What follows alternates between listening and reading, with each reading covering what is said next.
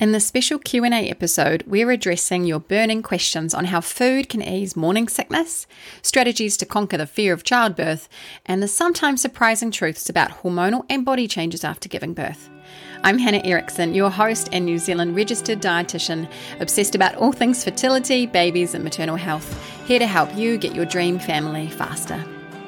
Today's questions are great for anyone who hasn't conceived yet or given birth, or any mamas who didn't quite have a great time the first time round, whether it was during pregnancy or in the postpartum stage. By the end of today's episode, I hope to have given you more food for thought, things to help shift your expectations or sense of your own capacity. My hope is that this empowers you, encourages you, and ultimately gives you the freedom to be you. Let's get into it. One listener, Jasmine, asks Can diet help with feeling good through pregnancy and prevent sickness and nausea? And the short answer, yes. I'll explain some of the proven strategies in a sec, but I just want to note that nausea and vomiting in pregnancy is common from around 5 weeks to 15, though some women can experience it much longer, even the whole length of their pregnancy. And this can range in severity, so just nausea, or some vomiting, or full on inability to hold anything down. In 1% of pregnancies, this can lead to a condition called hyperemesis gravidarum, where dehydration and electrolyte imbalance cause some women to be hospitalized for theirs and baby's sake. Supposing you don't have that level of extreme, but you just want to make it easier on yourself uh, because no one enjoys being nauseous, here are some proven ways food can help. The most basic principle is to have small, regular meals. Eating large meals when nauseous is out of the question for one, but it's more because nausea gets worse when our tummies are empty. So if your typical pre pregnancy pattern is, say, to eat three times a day, you might actually find that nausea hits you harder uh, than if you added in some substantial snacks in between and had smaller main meals. So instead of eating three times, you might be eating six times, and that can really help reduce the amount of sickness that you feel. You would have more opportunities also to get better better nutrition in because when you feel like puking, the thought of any kind of food can put you right off. But if you're eating small and regular, chances are you're going to be getting more goodness for your baby. Avoiding hot foods and choosing cold ones instead is another great suggestion. Hot foods tend to be more odorous, and your sense of smell becomes particularly sensitive, uh, triggering nausea and vomiting whereas fridge cold foods have less off putting flavour and smells. Although, on that note, be really careful when opening the fridge, as it has been known to make a woman rich for sure. Studies of pregnant women struggling with nausea found that sweet, crunchy, and fresh products tended to be more preferable.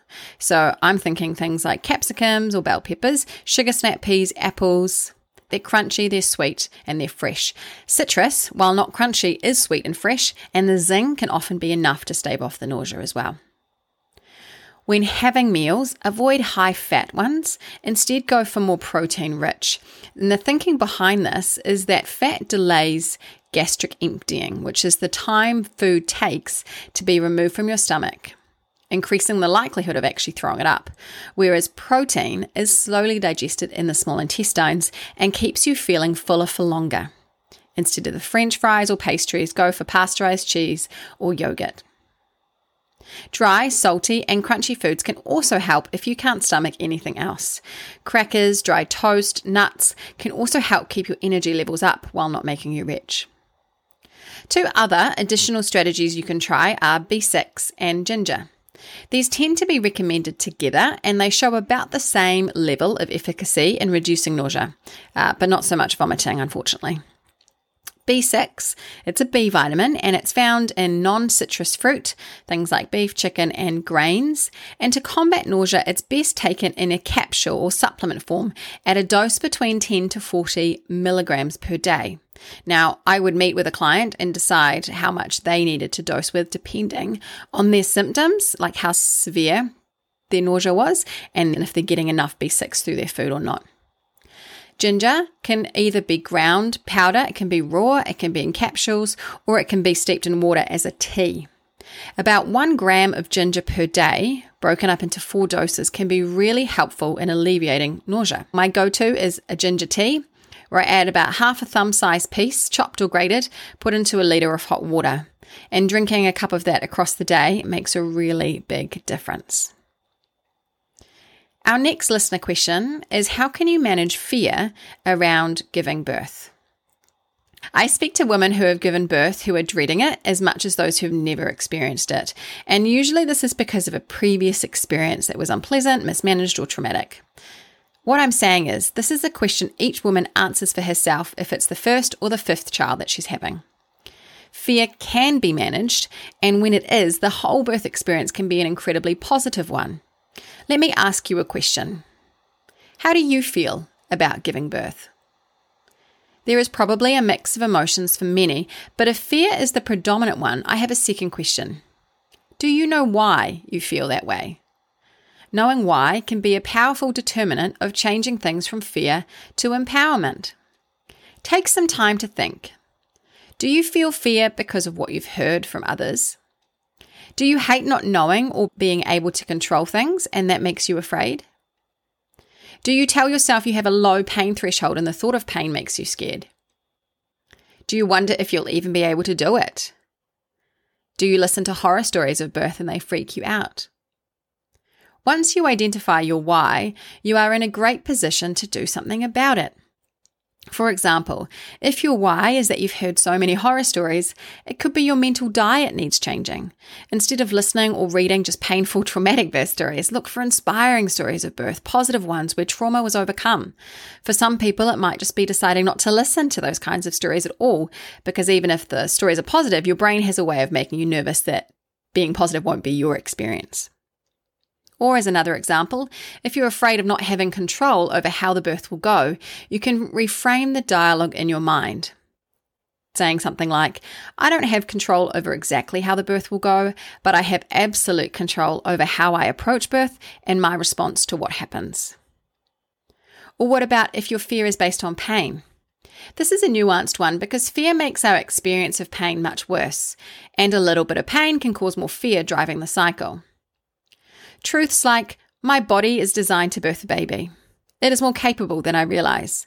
I can do hard things, or my personal favorite, I can do anything for 60 seconds, speaking of contractions. It may sound weird, but changing your mindset can change your outcome so that you have a birth where fear is not the predominant emotion. And you can change your mindset by changing the words you use, either internally in your head or out loud. I would Google some birth affirmations and pick ones that resonate with you. Some you'll laugh at, some you would like to believe but deep down know that you don't. So pick the ones that you can truthfully say to yourself. I wrote a list of affirmations for my labour and it was so helpful in the beginning stages. I read them out myself, had others read them out, and it was one powerful tool I used to support my body and quieten my mind so that I was not acting or living out of fear as I watched my body do something it had never done before. Our final listener question for today is related to afterbirth. I go on Instagram and I see these amazing post body transformations, and I wonder what is the reality post birth when it comes to hormonal changes and body changes? Ooh, it's a goodie. Let's talk hormone changes first. To set the stage, I want you to know that your brain is undergoing change comparable to when you were a teenager with all the acne and small tits. It was awkward and emotional, and you raged for no particular reason. Since those years that shan't be talked about again, you have been a fully competent, rational, responsible woman. And to now feel that same way can often leave women feeling there's so much less grace for themselves when they've just given birth and for the several months or years afterwards. Now, this less grace can come from external pressures, but most often it comes from women themselves and not embracing this very different looking but equally valuable and loved new mama self. When you become a mum for the first time, you will feel like a completely new person, truly. And you're not sure who this new person is. You're not sure if you like them or if the old you that you loved will ever come back. Hormones are doing this. Estrogen, progesterone are going back to pre baby levels. Prolactin is dominating your milk and regulating supply. It's also helping you get into a deeper sleep faster. Oxytocin is bonding you to your baby and changing your brain structure to enlarge the nurturing capacity in your brain often at the expense of your short term memory and rational thought. And that is okay. Women who are going through this will post, say, on social media about their experiences. Some of it you might find helpful or hilarious. Most of it, though, will make you feel insecure as you try to navigate who you are, but are confronted daily with all these other postpartum women who seem to be figuring it out faster than you. I think it pays to mention the mental diet again. What is filling your mind re the hormones, and how do you feel about yourself and your journey as a result? Is it encouraging you and making you feel good? Have more of that kind of stuff. If it's not making you feel good, consider a social media sabbatical. Plus, you'll actually get more sleep, right? Now, some women experience a stronger and longer than normal dip in hormones, and this can lead to postpartum anxiety and depression. It's very real and it's very common. As a dietitian, I am obligated to tell you that nutrition can be a huge ally for you in this season. Commonly, deficiencies in vitamin D, iodine, omega 3, and an overall lack in calories can leave women feeling extremely depleted. The mood suffers, routines go out of the window, and unprocessed traumas can linger. It is my privilege to help new mums have more energy, have the space to learn about their new self as I coach my postpartum clients to nourish their bodies. In terms of body changes, though, let me be really honest here. Your body will never be the same again post baby. Never. You can't go through the most significant human feat in your life and have nothing to show for it. Stretch marks, saggy tummies, flabbier skin, wider hips and back, extra pounds that won't budge, having to buy new clothes because the old wardrobe just won't fit. I do know people who lost all their baby weight almost immediately, and then some, but I also happen to know it's because they were under eating and their body was eating itself, basically, to produce the milk for the baby. Once they ate more appropriately, their weight loss was much more gradual. Body shape changes can depend on many things, some of which you can control. Genetics, you can't control. Uh, your shape pre pregnancy, how much weight you gained in pregnancy, these are things that you can control with expert guidance. If you start off well, it will make it more straightforward on the other side of birth. And that is just one of the reasons I recommend you chat with a prenatal dietitian before conception and during pregnancy. Are you taking care of your body or are you telling it, I wish you were thinner here, rounder here, flatter here?